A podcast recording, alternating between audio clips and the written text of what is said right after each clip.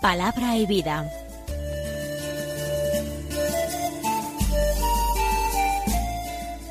Con el padre Manuel Horta desde Sevilla.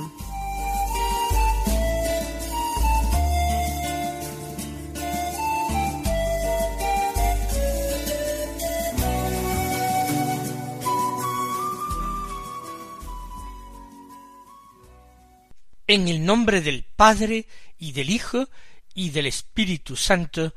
Amén. Alabados sean Jesús y María.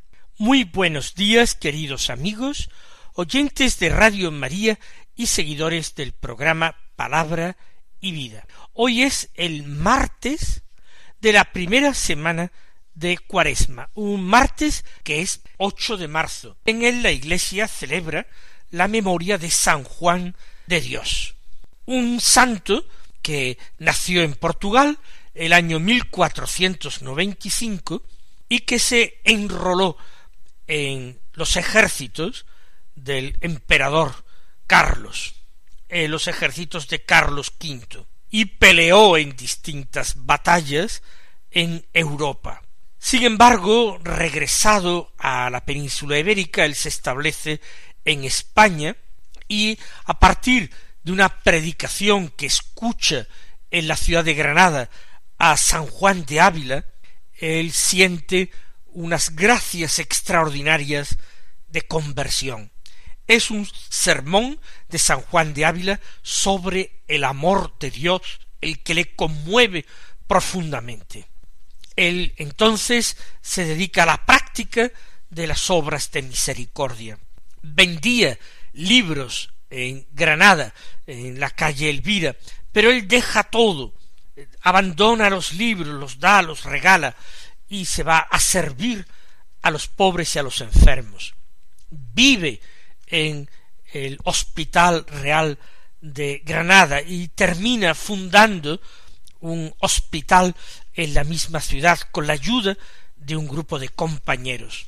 Después de su muerte, que tuvo lugar cuando él tenía cincuenta y cinco años de edad, en 1550, un grupo de sus discípulos y compañeros constituyó la orden hospitalaria que tomó al final su nombre. Hoy día es la Orden Hospitalaria de San Juan de Dios.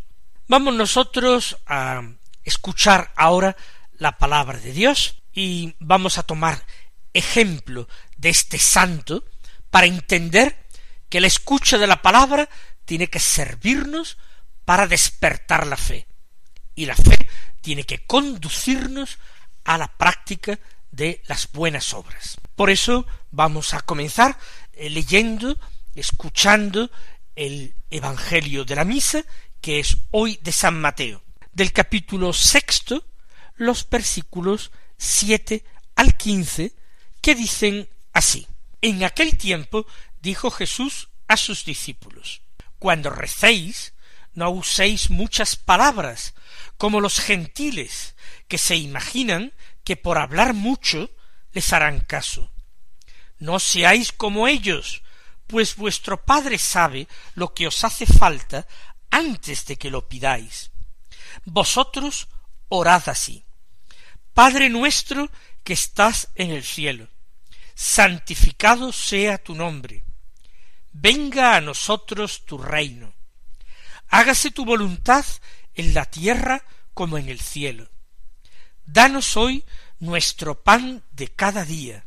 Perdona nuestras ofensas, como también nosotros perdonamos a los que nos ofenden. No nos dejes caer en la tentación, y líbranos del mal.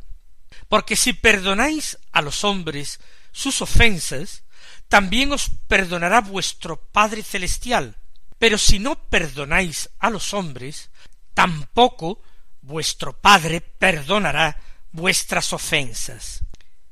De nuevo hemos escuchado un texto correspondiente al llamado Sermón de la Montaña, que ocupa los capítulos cinco al siete del Evangelio de San Mateo.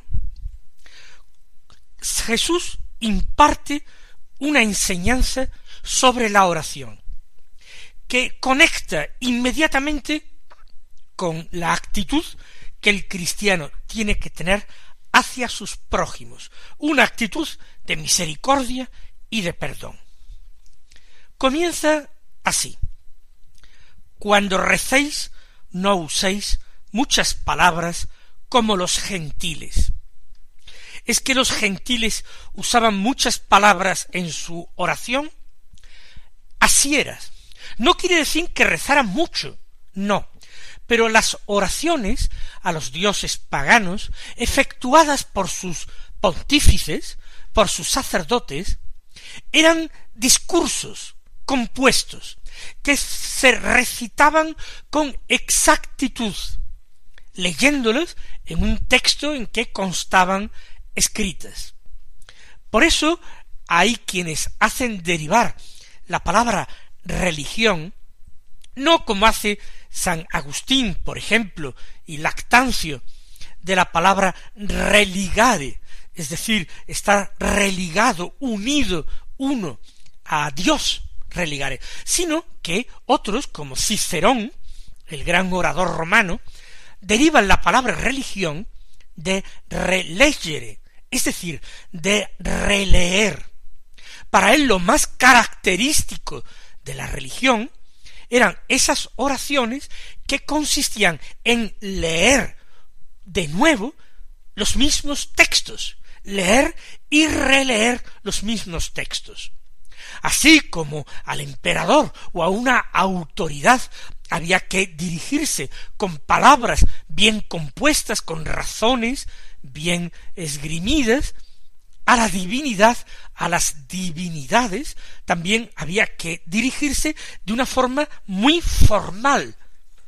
Por eso las oraciones estaban escritas, las eh, rezaban, las declamaban o pronunciaban los pontífices. La gente del pueblo, si acaso, se encomendaba a un dios o a otro dios con alguna interjección, con alguna súplica breve, y sobre todo haciendo ofrendas a los dioses, presentándolas en los templos, sacrificando en honor de ellos animales u ofreciendo otro tipo de ofrendas.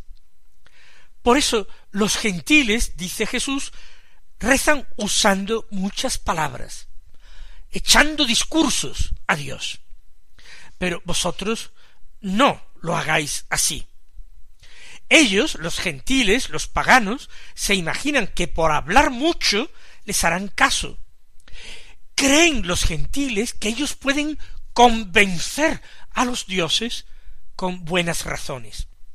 De alguna manera, el paganismo concebía unos dioses muy antropomorfos, no sólo con figura humana en lo exterior, sino en sus reacciones, en sus sentimientos, en sus formas de actuar. Había que convencer a los dioses, que a menudo eran arbitrarios, a menudo eran injustos en sus decisiones, se dejaban llevar por favoritismos, eran comprados dejándose sobornar, o se dejaban llevar por las pasiones humanas, por la ambición, por la vanidad, por la lujuria, por la ira, por la envidia, por la gula. Así eran los dioses del paganismo. Vosotros no tenéis que convencer a no tenéis que hablar mucho para convencerle. No seáis como ellos, dice Jesús, pues vuestro Padre sabe lo que os hace falta antes de que lo pidáis. Pienso que esta es una de las grandes y más importantes afirmaciones que Jesús hace en el Evangelio para revelar al Padre. El Padre Dios es quien lee los corazones, quien conoce la mente de los hombres, a quien no se le pueden encubrir ni los pecados ni las necesidades de los hombres. Vuestro Padre sabe lo que os hace falta. Antes de que se lo pidáis, por supuesto. Y yo me atrevería a decir también, y creo que el Señor Jesús también nos lo quiere decir, el Padre conoce nuestras necesidades antes de que nosotros mismos las conozcamos. Porque a veces nosotros entendemos que una cosa nos es muy necesaria, y en definitiva, esa cosa que anhelamos tanto, que pedimos tanto y que consideramos tan necesaria, si nos fuera concedida, si la obtuviéramos, nos llevaría a la ruina, o a una gran desgracia, o a un gran sufrimiento. Por tanto, no conocemos siempre nuestras verdaderas necesidades, mientras que cosas de las que estamos necesitadísimos, no las detectamos, no las percibimos como verdaderas necesidades y por tanto no pedimos por ellas. Hay que dejar este asunto confiadamente en manos de nuestro Padre que está el cielo. ¿Por qué? Porque Él sabe lo que necesitamos, Él nos ama y Él está dispuesto a darnos todo lo que nos hace falta. Vuestro Padre sabe lo que os hace falta antes de que lo pidáis. Vosotros orad así. Y ahora Jesús comienza la enseñanza del Padre nuestro. En el Evangelio de San Lucas, el Señor enseña el Padre nuestro a ruegos de sus discípulos que acuden a Él diciendo Enséñanos a rezar como Juan Bautista enseñó a sus discípulos. En el Evangelio de San Mateo esta enseñanza está situada, ya hemos dicho, en el contexto más amplio del Sermón de la Montaña, que establece cuáles son las reglas, por así decirlo, del cristiano, del ciudadano del reino. Y el cristiano, el hijo de tal Padre, el Dios y Padre de nuestro Señor Jesucristo, debe rezar. Rezar mucho, pero no con muchas palabras. Cuando oréis, decid así. Y es una oración corta, que usa pocas palabras. Padre nuestro que estás en el cielo. Animado, alentado por Jesucristo, el cristiano puede llamar a Dios Padre. En Cristo oramos así, uniéndonos a Cristo, el Hijo único del Eterno Padre, nosotros en Él somos también hijos. Hemos sido hechos hijos de Dios en virtud del bautismo, hijos adoptivos de Dios. Por tanto, Padre, pero Padre nuestro, porque no somos hijos únicos. Jesús sí que es único en tantos y tantos sentidos de esta palabra. Él ha recibido a hermanos de adopción, que somos nosotros los cristianos, convirtiéndose así en nuestro hermano mayor. Padre nuestro, porque el cristiano que reza sabe que lo hace en el seno de una familia de la Iglesia, de la comunidad de los creyentes, donde él es hermano entre hermanos, y así debe vivir.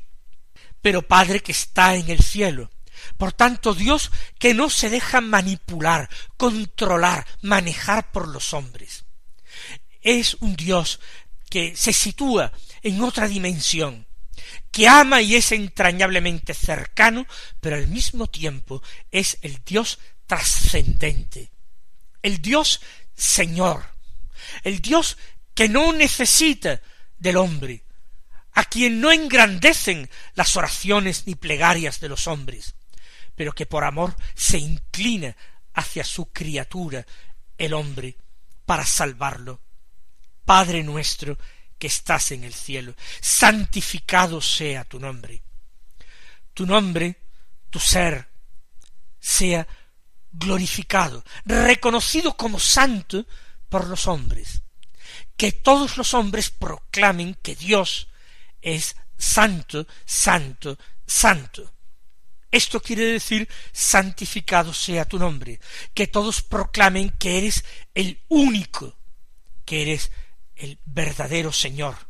Venga a nosotros tu reino, es decir, tu plan perfecto de salvación, el Evangelio de tu Hijo Jesucristo. Tu Hijo y Señor nuestro Jesucristo, que venga a nosotros, que lo queremos aceptar como Rey, y su palabra es para nosotros palabra de vida. Hágase tu voluntad en la tierra como en el cielo. La voluntad de Dios debe anteponerse a cualquier otra voluntad humana, que es una voluntad que parte de la ignorancia, de la debilidad, una voluntad menguada, escasa. Hágase tu voluntad, la voluntad de Dios, por encima de todo, en la tierra y en el cielo, por encima de cualquier cosa. Danos hoy nuestro pan de cada día. Queremos recibir el pan, queremos recibir todo lo necesario como un don de Dios, como un regalo que proviene de su amor y de su generosidad. No queremos, frente a Dios, erigirnos en una soberbia autonomía, de aquel hombre que cree que por sí mismo, con sus propias fuerzas, puede alcanzar cualquier cosa necesaria, y de esta manera obteniéndolo con sus propias fuerzas, no necesita dar gracias a Dios. Nosotros no, nosotros como hijos, como pequeños, pedimos el pan de cada día. No pedimos el pan de la semana que viene.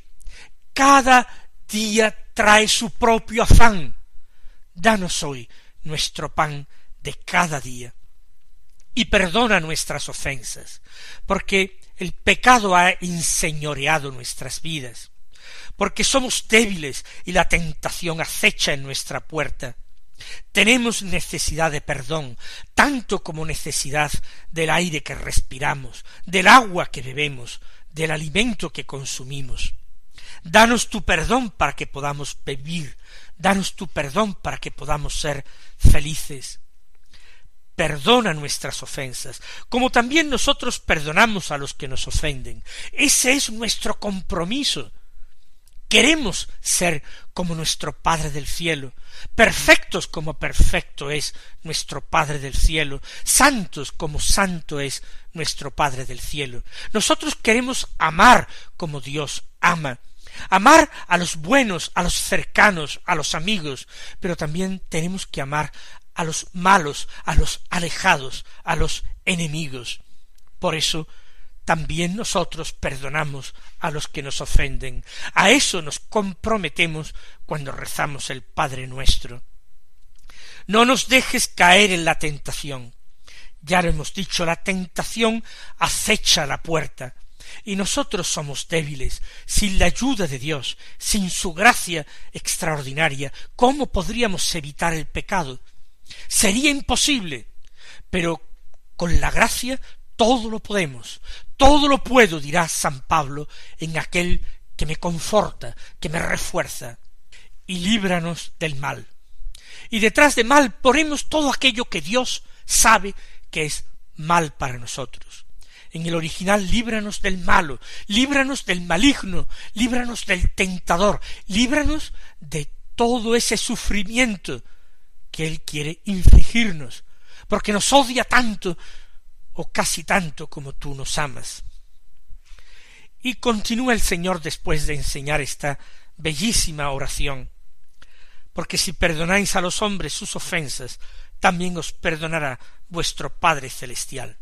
Dios actuará con nosotros de una manera semejante a como nosotros hayamos decidido actuar con nuestro prójimo. Si misericordiosamente encontraremos en Dios pura misericordia, si de una manera exigente, dura, Dios también, con dureza y exigencia, nos juzgará. Si no perdonáis a los hombres, tampoco vuestro Padre perdonará vuestras ofensas, pues que el Señor nos conceda esa gracia del amor generoso que se llama perdón.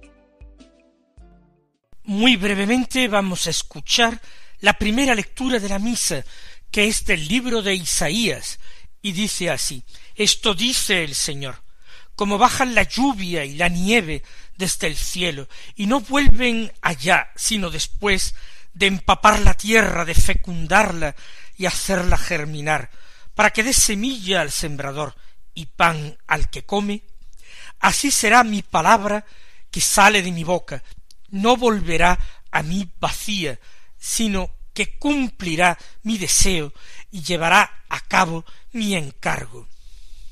Es un texto muy hermoso del profeta Isaías en el cual Dios habla de su palabra y del oficio de la misión que cumple su palabra.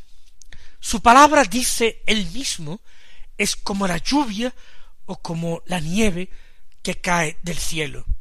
Es una bendición para la tierra. La palabra de Dios es también bendición para el hombre.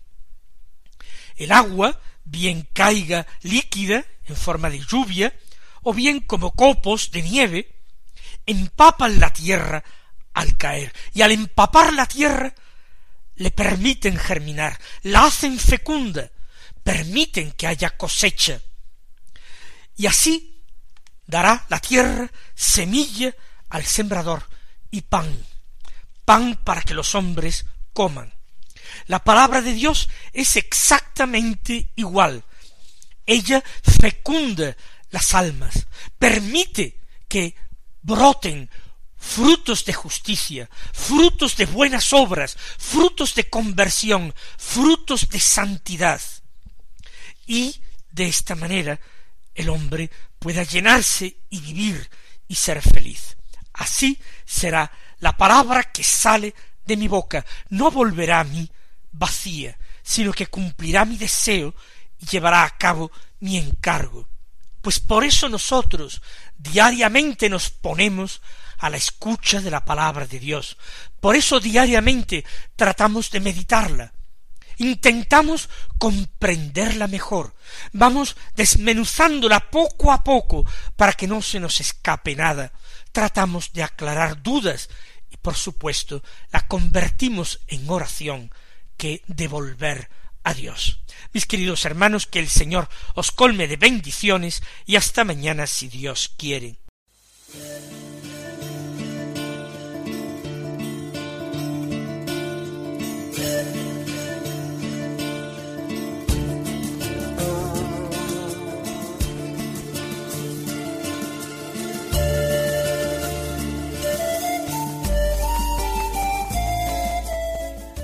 Concluye Palabra y Vida, un programa dirigido desde Sevilla por el Padre Manuel Horta.